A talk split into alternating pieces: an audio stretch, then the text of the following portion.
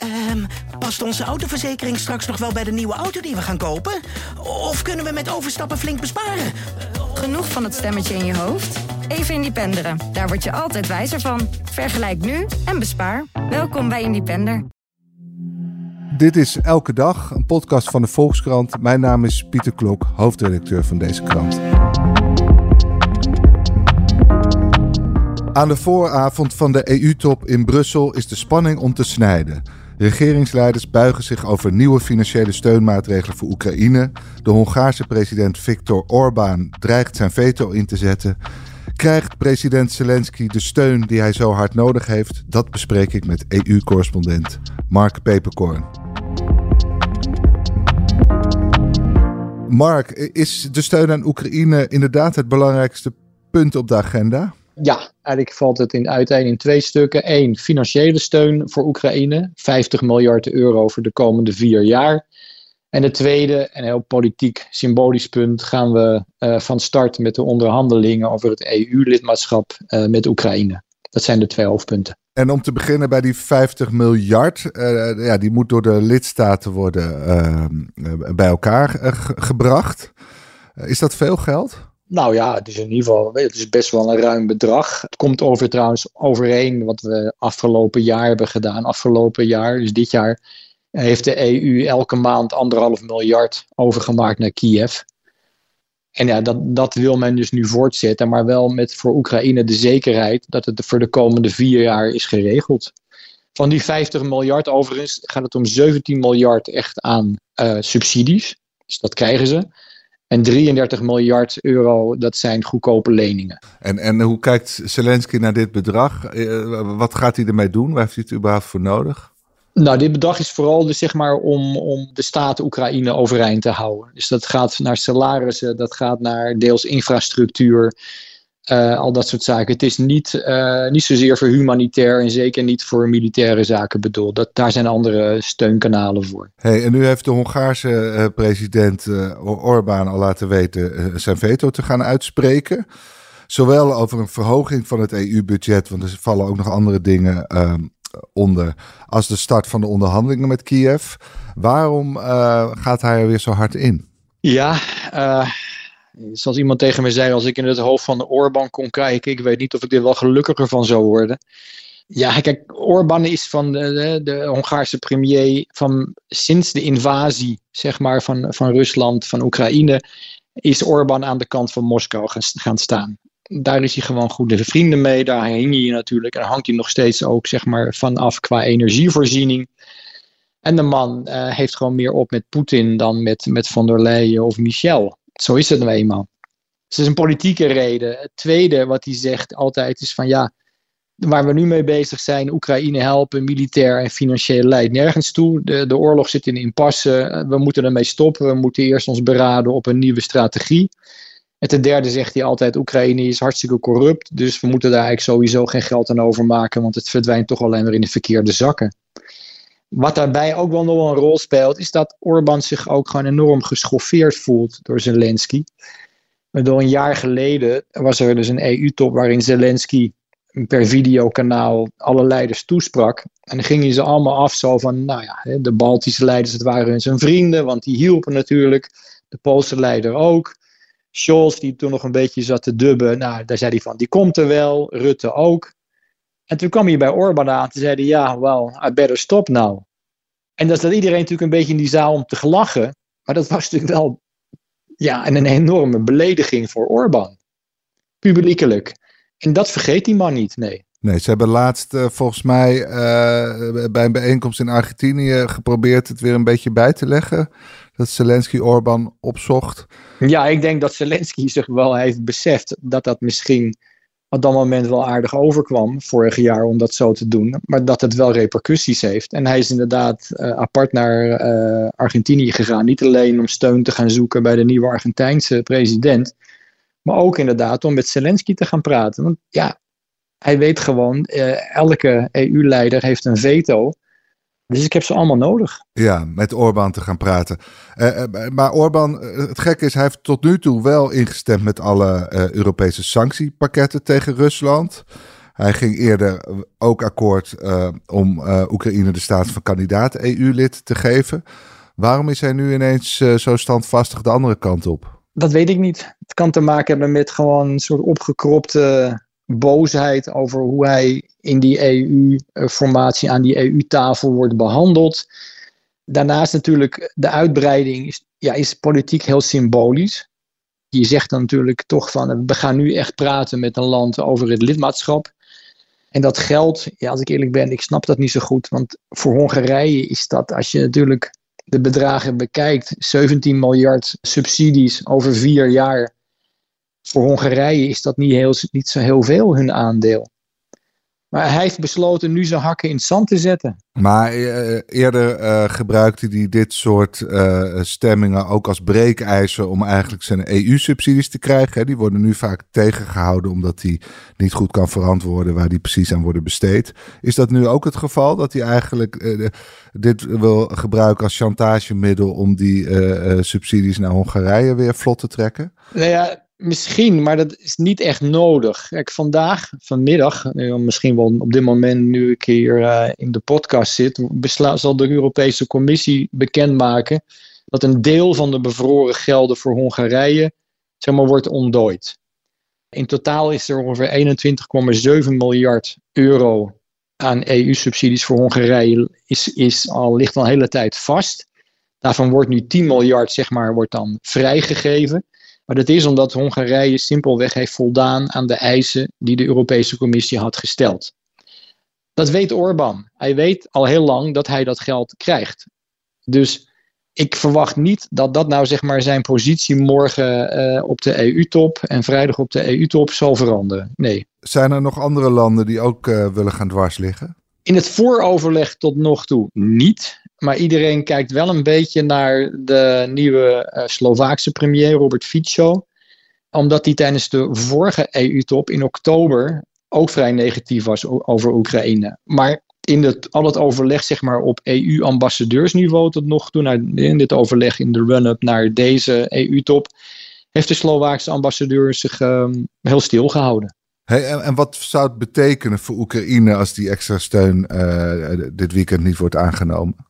Nou ja, het is natuurlijk vooral politiek gezien is dat wel een enorme dreun. Echt een harde dreun. Ten eerste krijgen ze, ze liggen ook al met de VS, hebben ze een probleem. Want daar, ook daar komt financiële steun maar, maar niet op gang. Uh, als ook dan de EU nog eens een keertje morgen of overmorgen niet besluit om die 50 miljard voor de komende jaren neer te zetten, dan is dat wel natuurlijk een heel grimmig beeld. Over die uitbreiding ook dat is natuurlijk, dat is, dat, die uitbreidingsonderhandelingen die gaan sowieso heel lang duren, vijf tot tien jaar uh, zeker. Maar als je dus nu al bij stap 1 een nee krijgt, dan, ja, dan haal je het EU-perspectief natuurlijk wel een beetje, duw je weer naar achter. En dat is natuurlijk politiek wel heel erg uh, slikken voor Zelensky en voor alle Oekraïners. En vergeet niet, in Maidan in 2014 het wemelde op dat plein toen van de blauwe vlaggen met gele sterren. Oekraïne wil heel graag bij Europa horen. En uit dat verlangen is, is min of meer ook die, die oorlog voortgekomen, zou je kunnen zeggen, omdat Poetin dat. Uh, uh, of althans naar eigen zeggen, bedreigend vindt. Maar, maar, maar, Mark, de eerste stap is dus wel gezet door dus, als kandidaat EU-lid uh, aan te wijzen. Wat behelst nou precies deze tweede stap? Wat, wat zeggen ze eigenlijk op het moment dat ze, dat ze die nemen? Ja, kijk, de, het, de uitbreiding van de EU is altijd is een heel lang proces. De eerste stap is inderdaad uh, dat een land de kandidaatstatus krijgt. Dat is in juni vorig jaar voor Oekraïne uh, gebeurd. Vervolgens, en daar zijn we nu, moet de, moeten de regeringsleiders beslissen: gaan we nu echt van start met de onderhandelingen? Want tussen die kandidaatstatus en deze stap zat een jaar voor Oekraïne, waarin ze heel veel hervormingen al hebben moeten doorvoeren. Nu gaat het om de politieke stap. Uh, gaan we beginnen met onderhandelen of niet? Als we nu ja zeggen, begint de volgende fase. Dan gaat, uh, gaan er mensen van de Europese Commissie naar Kiev.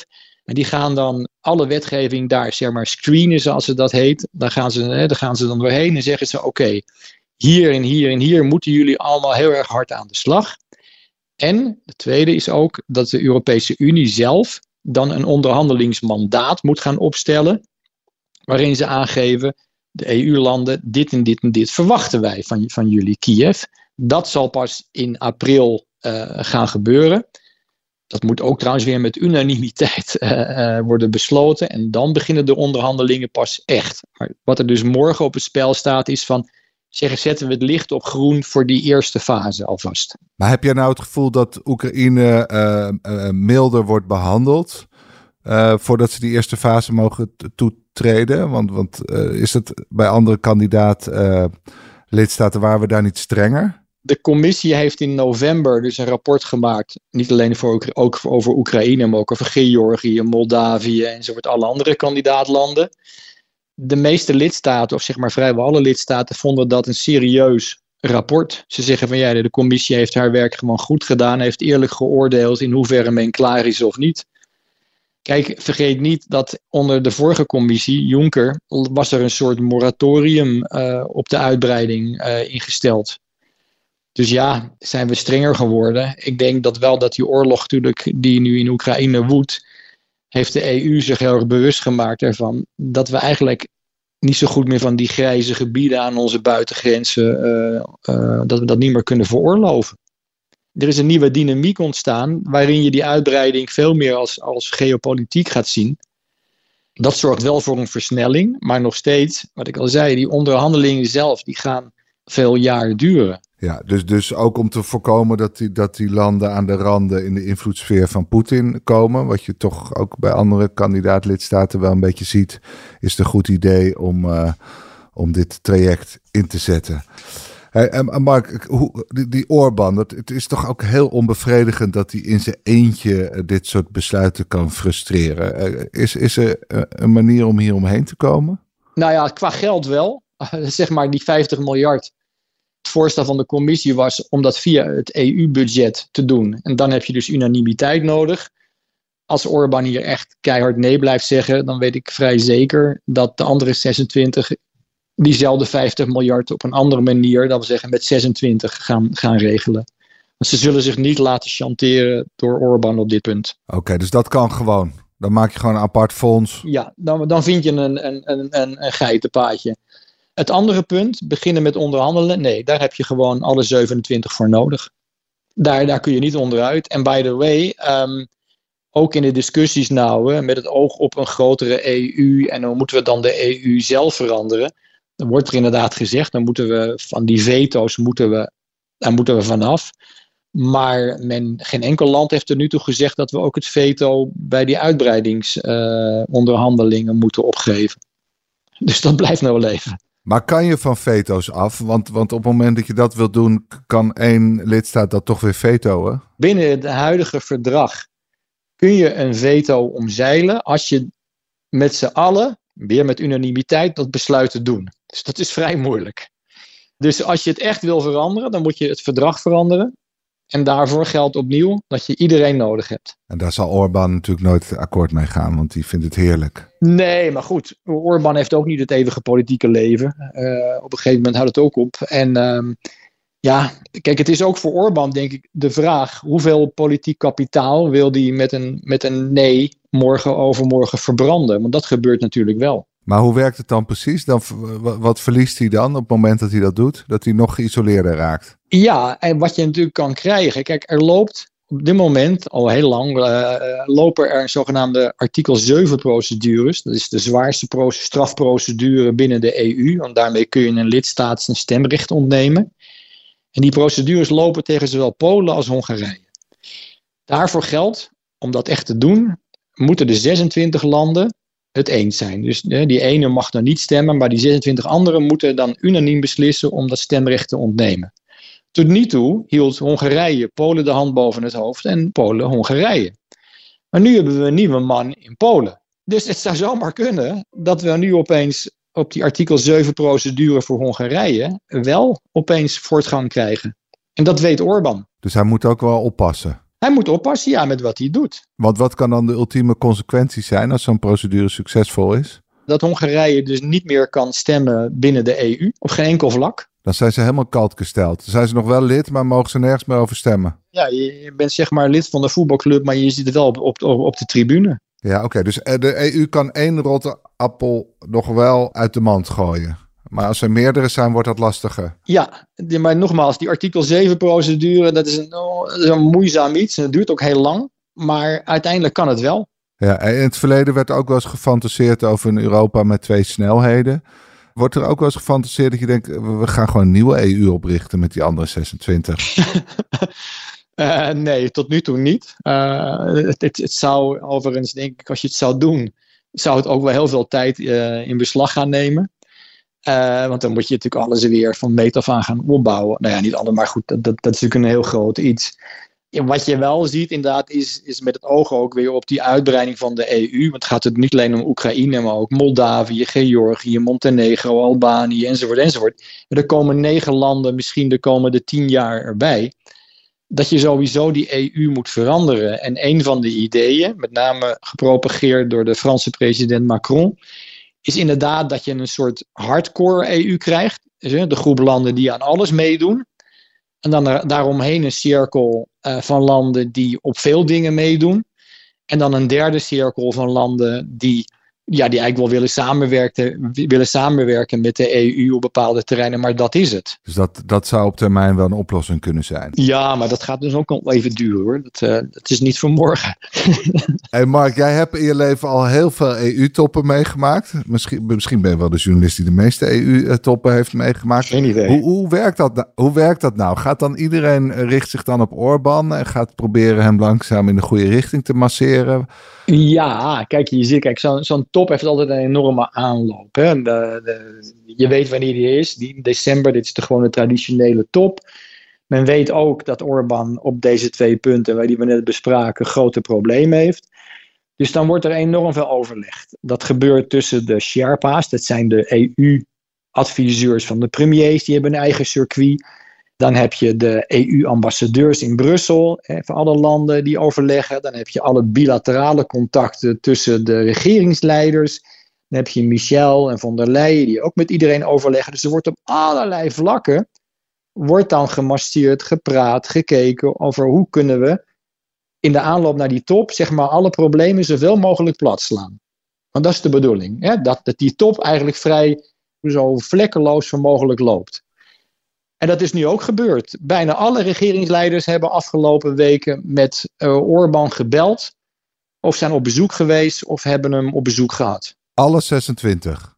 Bijna niet. Ik geloof Scholz niet, maar bijna iedereen, ja. Heb je daaromheen nog al die ambassadeurs en Sherpa's die ook uh, op, op lage, die contacten vinden dan ook op lagere niveaus? Maar is er dan centrale regie, Mark? Of is er een soort overkoepelende procedure? Of, of is dit grotendeels informeel? Nee, dat is wel, wel waardoor er wordt, er is, het zijn uh, zeer geformaliseerde uh, contacten.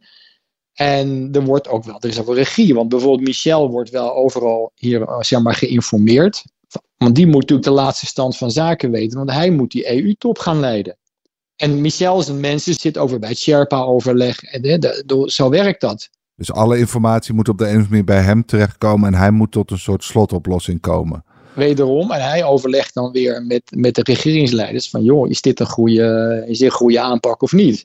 En parallel daaraan zie je dus ook, er worden die conclusies van zo'n top, die worden voorbereid. Ik heb hier nu net, kreeg ik binnen, wat is het, de zesde draft of zo.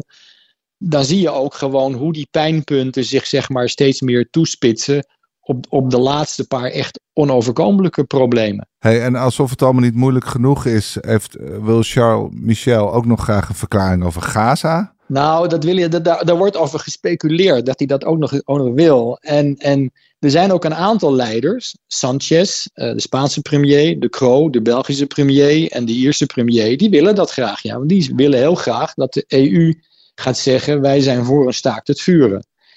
Ik denk als je dat op de agenda gaat zetten, dat je dan een herhaling krijgt van de top in oktober. En toen hebben de leiders, geloof ik, vijf, zes uur zitten emmeren over het woord, of het nou moest worden gesproken over gevechtspauze of gevechtspauzes.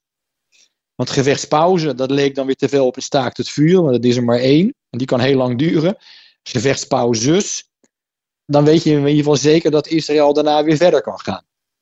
En dat is, dat is toen een eindeloze uh, gedoe geweest. En daar heeft een aantal landen willen dat totaal niet. En eerlijk is eerlijk, ik zie Duitsland niet veranderen van positie hierin. Nee, dus dat is een vrij kansloze missie. Ja. Maar die, die Charles Michel, wat is jouw indruk van, van hem? Als we het over de EU hebben, we vaak over Ursula von der Leyen. Maar, maar die Michel, hoe doet hij dat? Is, hij- is hij hier behendig in? Michel wordt zwaar bekritiseerd door ambassadeurs, door regeringsleiders. Eh, ze vinden hem de toppen vaak niet goed managen. Te chaotisch, te veel onderwerpen door elkaar, weer terugkomen, heen en weer. Dat vinden ze allemaal niet prettig, die leiders. Dan moet ik daar ter verdediging van Michel wel weer bij zeggen dat die leiders natuurlijk ook vaak hele grote ego's hebben.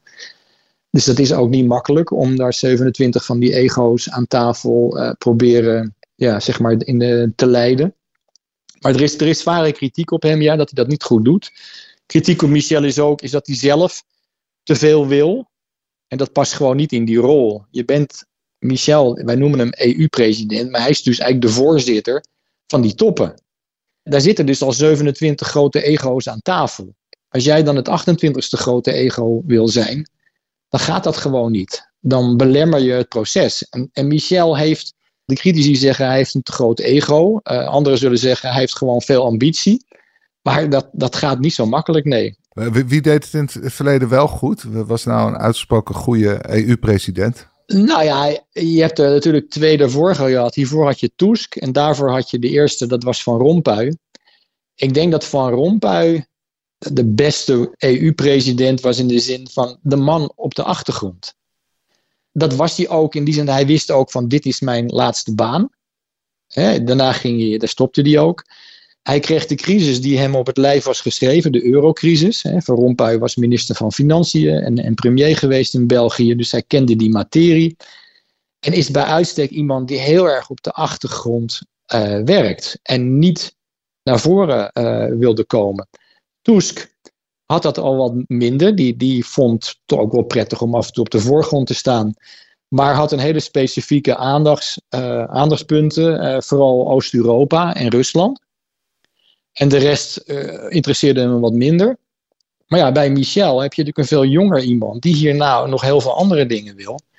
En die veel breder is geïnteresseerd. Ja, die wil te veel eigenlijk. Ja, Misschien wel voor deze baan, ja. Oké, okay, goed. Mark, uh, uh, ja, we gaan, uh, blijf het voor ons volgen. En ja, misschien als er echt toch weer een resultaat is, kunnen we dat nog even uitgebreid nabespreken. Er komt altijd een resultaat. Geen, geen, geen zorg erover. Goed. Oké, okay, nou, dat is, heel, dat is heel geruststellend. Dankjewel. Oké, okay, ciao, ciao.